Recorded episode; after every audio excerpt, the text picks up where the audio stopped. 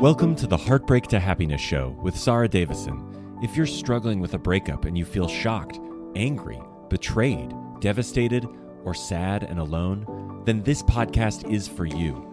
Best-selling author and award-winning host Sarah Davison shares how you too can get on with your life to heal, grow, and move from heartbreak to happiness.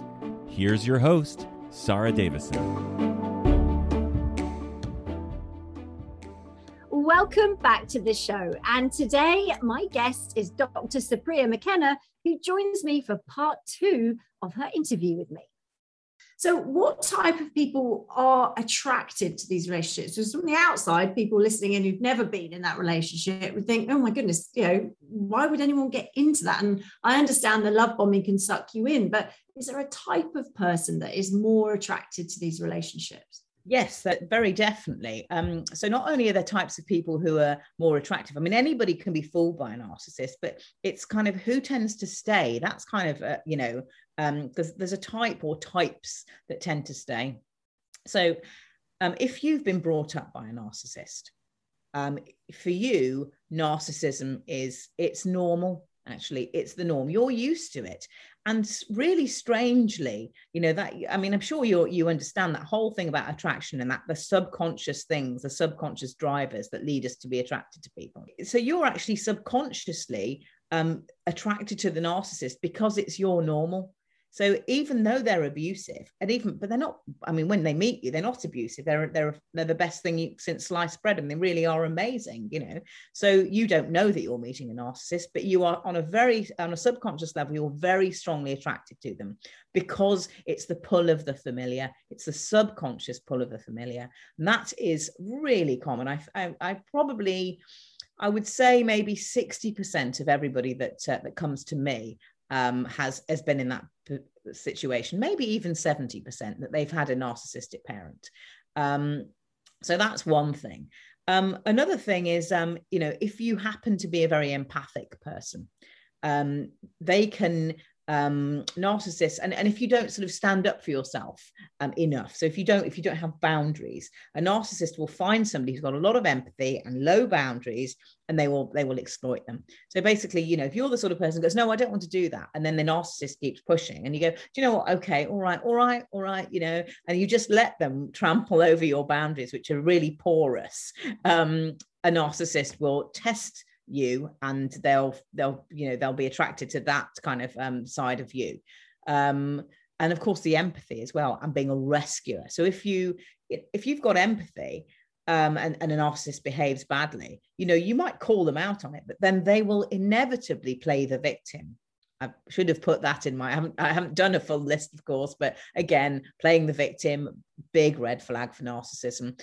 So they'll play the victim, and then you'll feel guilty because you've got empathy. With, oh, poor so-and-so, you know, I shouldn't have said that, you know, and it's because he or she's having a terrible time at work or X, Y, or Z. You'll make excuses, and you'll think, if only I loved them more, I need to give them more, not less. And, you know, again, you're asking for trouble because the narcissist will take more and more and more. If you're a rescuer as well, you know, if you want to sort of rescue the narcissist from themselves, which lots of people do, unfortunately, you know, if I give them more love, I can cure this, I can make them better, you know, you can't. And so, you know, that type of person also gets into relationships with narcissists. And codependence. And that's another. So codependence, just to sort of briefly, codependence are people who aren't very good at expressing their own needs or even knowing what their own needs are. So they'll put someone else's needs above their own, and they'll kind of need that person to be okay in order for them to be okay. And very often codependents are in relationships with alcoholics or, you know, drug abusers, or people even with chronic illnesses. So it's everything becomes about that other person. And so, again, if you've had a relationship with perhaps an alcoholic, you might well then be sucked into a relationship with a narcissist because, again, there's a similarity, surprisingly. Narcissists are addicted to feeling special and narcissistic supply. And obviously alcoholics are addicted to alcohol, so that there is actually something, there's a similarity there. So yes, those are the other types of people that tend to be Gosh, well, that is really interesting. So I'm sure my listeners are thinking, gosh, yeah, that's me, or that could be me, or maybe I'm a bit of both. I mean, you know, obviously this is, you know, really good advice you're giving here. And you mentioned earlier that there were 4 types of narcissists. So can you explain a little bit about that? Yeah.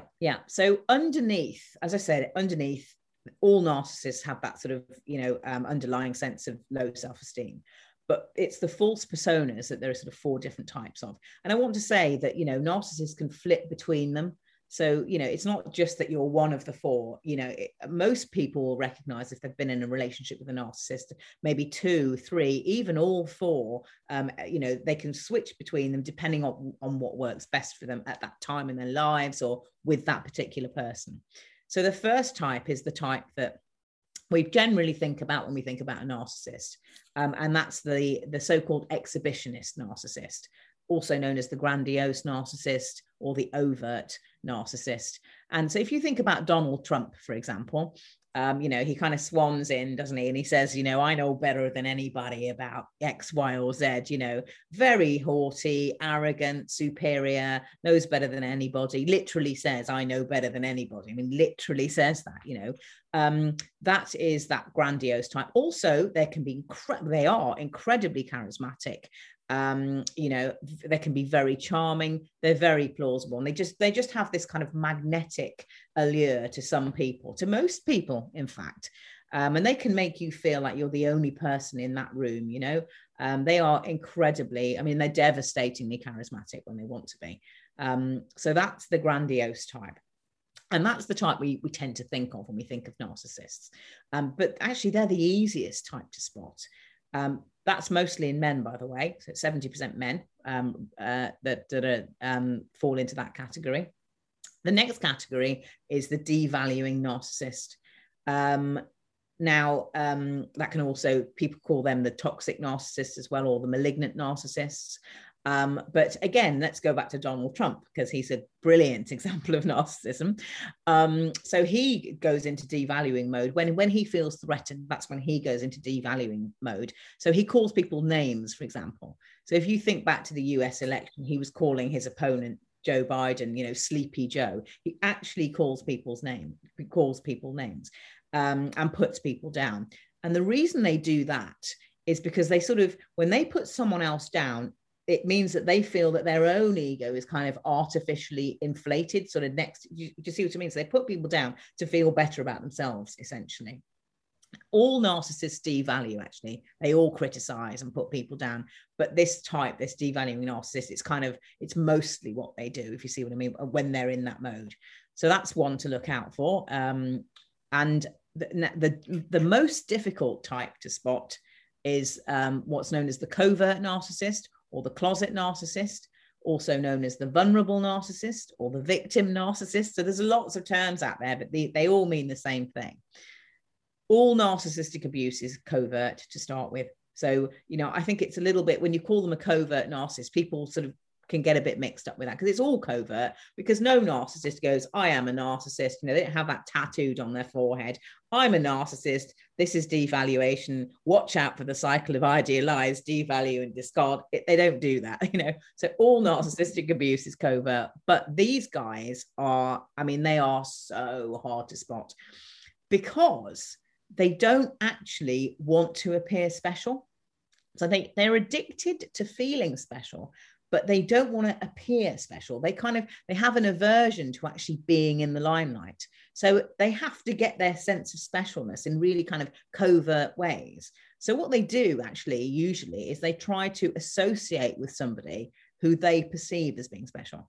So, you know, so that they can kind of bask in the reflected specialness of the other person. So that's quite an interesting one to look out for. So I always think of the sort of self-effacing, you know, doctor's wife, you know, she's kind of managed to attach herself. I say she, you know, it obviously can go both ways, you know, it's 50-50 gender wise, they think for covert narcissists or closet narcissists. But yes, they attach to someone else to feel special. But another big feature of this type And I'm sure a lot of people were going, oh, hang on a minute. You know, when I say this is the victim playing, I mean, these guys play the victim with just great aplomb. It's incredible. It can be perhaps that they're ill all the time, or, you know, they've got symptoms of this or symptoms of that. They really ham up their illnesses, or they're just sort of, I do so much for everyone. No one appreciates me. There's a lot of that going on, you know. And of course, it's all to get this attention in covert ways, because they don't want to go, look at me, I'm amazing, because they don't, this type don't do that. So they have to get it in other ways. So it has to, you know, so illness is a great one to go for. So they're often, you know, they seem quite quiet. They can be quite shy. As I said before, they can be self-effacing on the surface, but actually they are pretty toxic behind closed doors. Are you struggling to cope with your breakup or divorce? Are you feeling devastated, heartbroken, sad, and anxious?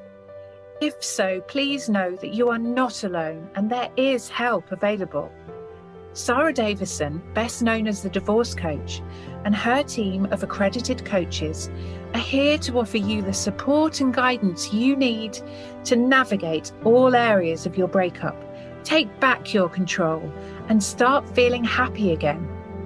Sarah will show you how to dial down those controlling negative emotions, unhook from your ex, get back in the driving seat of your life, and design a future you are excited to live. Sarah has a range of solutions to support any breakup, including free guides, one-to-one coaching, her Heartbreak to Happiness virtual retreats, live retreats, and you can even train to be a breakup and divorce coach with Sarah too. Visit www.sarahdavison.com today and start to feel happy again. So they're often, you know, they seem quite quiet. They can be quite shy. As I said before, they can be self-effacing on the surface, but actually they are pretty toxic behind closed doors. And they do all the nasty things that all the other narcissists do. But they look different. Their false persona looks different. And then finally, the altruistic narcissist or the communal narcissist. So, I mean, I can't now. It's terrible. It's terrible. So every time I see someone now being altruistic, I think, So, you know, it's terrible because there are people who are genuinely altruistic out there. But the altruistic narcissist is the type that they often associate with charities, or they're on committees, or you know, that sort of thing. And what they do is they get their sense of specialness from being, you know, the most generous or the most caring or the most kind, that kind of, you know, way of doing things. But again, you know, actually they're real backstabbers. So they're not doing it for actual altruistic reasons. They're doing it because of all the other things that they get from it. They get all that sense of specialness, that adoration, all of that. And, you know, they're very territorial quite often. They don't like anybody sort of treading on their toes at all, because this is my thing. I am in charge of the flowers for the church, you know, Mrs. Miggins mustn't come near the flowers, sort of thing, you know. It's all that sort of thing. So and they can be in jobs, altruistic jobs, like, you know, they can be yoga teachers and, you know, meditation teachers. They can be therapists. They can be domestic abuse campaigners. I mean, they are everywhere. So really, quite important to sort of look out for that type as well. Oh, this is so interesting. I'm loving everything you're saying here. And yeah, the fact that there's four types, but they can go in between all of those. And that's definitely something I recognize as well. Now, a lot of my listeners are going through, you know, some kind of breakup, separation, or divorce, even with their toxic ex. Now, going through that, they don't change their spots, right? So divorcing a narcissist is going to be a very different process to breaking up with someone who, yeah, you might be arguing over who gets the piano or the painting or whatever, but they're not wanting to annihilate you. And you know, ultimately, they, you know, a fair person from a healthy relationship is looking for a fair settlement at the end of the day. That's not the case with narcissists. So what's your advice for going through an actual divorce process with a narcissist? I mean, you got it there. You said the word, you know, it's the annihilation word. That's the word we always use. And that's how you know if you're divorcing a narcissist. When all is said and done, you know, they want to annihilate you. You get that feeling, oh my gosh, you know, they want to take me down. They want to annihilate me emotionally, physically, spiritually, you know, financially, you know, they want to take the children completely, you know. So my advice, gosh, well, there's so much advice. I suppose my first piece of advice is read our book, because, you know, it's all in there, basically. Yes. Tell us about your books. You've got two. Yes. Well, so the first one, I've got it here, actually. It's open, in fact, but because I occasionally refer to it, but it's this, Divorcing a Narcissist, the Loss, and the Law. And I wrote that with Karen Walker, who's a very, very well-known, brilliant UK family lawyer, very high up in the field. Who is very aware, she's dealt with many narcissistic divorces and sort of spotted the patterns on her own. And then we came together to sort of put this together to deal with the emotional side and the legal side.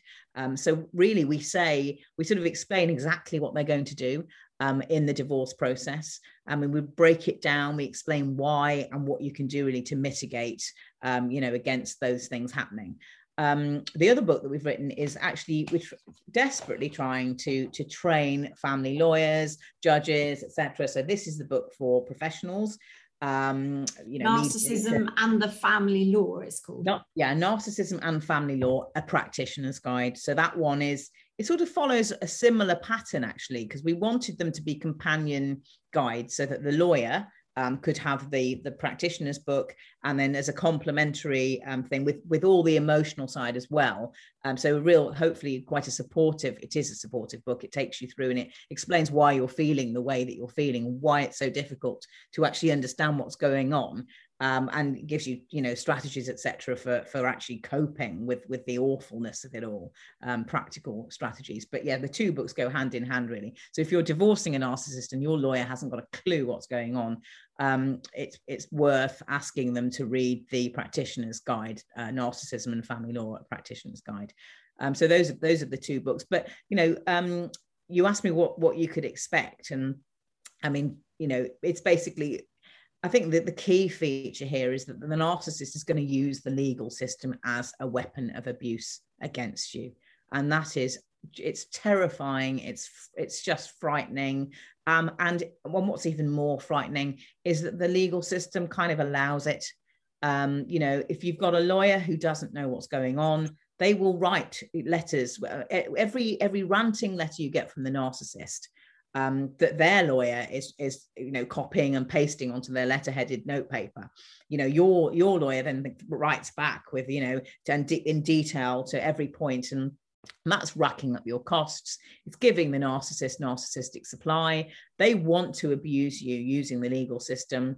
They want to be in court. They want to frighten the life out of you. They want to, you know, they want to get to a final hearing and be cross-examined on the witness stand. I mean, that's marvelous for many narcissists, especially the you know, the three out of the four types. And even the covert loves to sort of play the victim quite believably on the stand. So, you know, court is a wonderful place for narcissists to be. So, you know, they will use that against you. They will financially abuse you. I mean, they'll hide money. They'll stop working. They'll say they're taking early retirement. They'll give away cars. They'll give away assets. They'll make up fake, you know, they get their friends to bill them fake bills. They'll overpay tax so that there's nothing left in the financial pot, you know, for 1 year. And then, I mean, it's financial exploitation is absolutely, it's just a massive, massive part. Financial abuse is a massive part of a narcissistic divorce. But crucially as well, they will use the children as weapons of abuse against you as well. And that's the most heartbreaking thing of all. They will badmouth you to the children. They may allege parental alienation, or they may alienate you and themselves. I'm sure that a large part of this parental alienation thing, it's because people often say, oh, it's not a real thing. But I mean, I've seen it so many times where a narcissist is alienating the children from the parent. It's very common, actually. And they'll allege abuse falsely as well.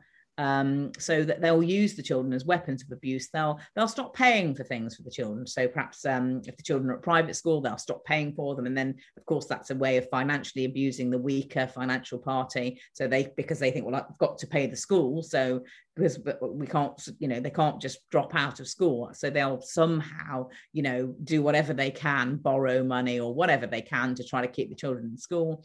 Extracurricular activities as well, the much loved hobbies, they'll just stop paying so that the other parent has to pay. And I mean, it's the opportunities for abuse in the divorce process are they ramp up their abuse. So if you weren't feeling like you were being abused in the marriage. I do think that is a common misconception by a lot of people and some family lawyers, because if you haven't been in these relationships, it's very hard to understand, and unless you've lived and breathed it, a lot of people just have disbelief for what you're saying, because surely nobody could be that unkind, that cruel, that calculated, and they come across so charming. Are you sure you haven't got the wrong end of the stick? Whereas if you've been in these, it is very difficult. And I think when you're going through that family court process, there's a lot of change, and I talk a lot about this, and I've interviewed many people on my podcast about this topic, that the family court system is, it enables abuse. And, the clients that I see are traumatized, not just from the abuse from their ex, but also from the process, some of the experts, the lack of understanding, dare I say it, some corruption within the system where, there are experts in the system claiming to have, to be non-biased when clearly there is some bias in there, which is seriously impacting victims of abuse and their children. But, obviously your guide is obviously, it should be compulsory reading and training for all practitioners or any legal professionals, in my opinion. But, I've also interviewed a lot of people, including Dr. Jessica Taylor, who said, you can't change some of these people's opinions just with, with some training. A couple of days training isn't going to get rid of, some fundamental issues and challenges on deep-seated, deep-rooted beliefs in that system. What do you think about that? That's it for today's episode. And to join us for the final part of my interview with Dr. Supriya McKenna, please join me on my next episode. That's it for today's episode of Heartbreak to Happiness. Don't forget to subscribe and leave a review to win a free ticket to one of Sarah's virtual retreats.